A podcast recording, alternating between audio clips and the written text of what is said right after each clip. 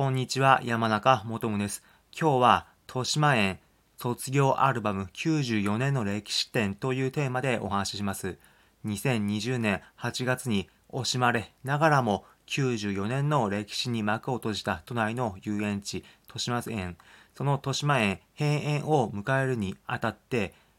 94年の歴史を振り返る展示会が行われていたんです。閉園の4日前に私実際にその展示会に行ってきたので、今回はその内容をお伝えします。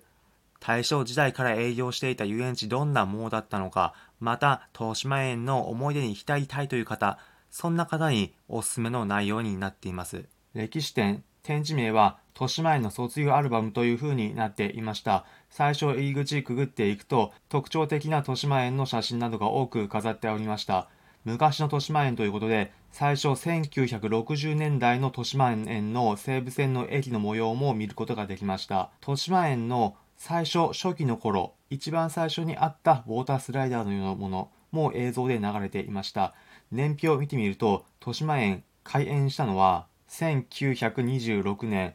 大正時代の一番最後の年に開園したそうです。大正、昭和、平成、令和と4つの時代を駆け巡った遊園地。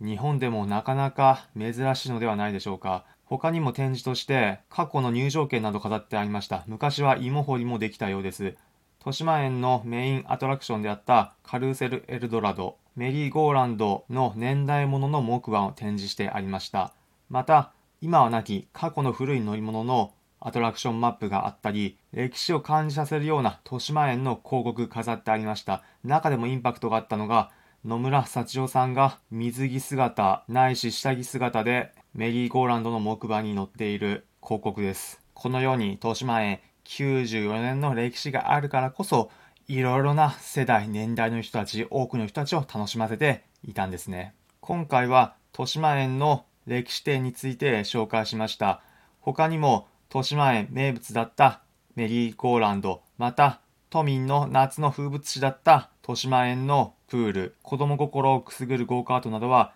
別のプログラムで紹介しているので気になるという方はそちらもチェックしてみてください。普段この音声プログラムでは皆さんが旅行を100倍楽しむ方法や皆さんへおすすめのお出かけスポット、旅行先紹介しています。参考になったという方は、いいねの高評価、また、この音声プログラムのフォローお願いします。それではまた次回お会いしましょう。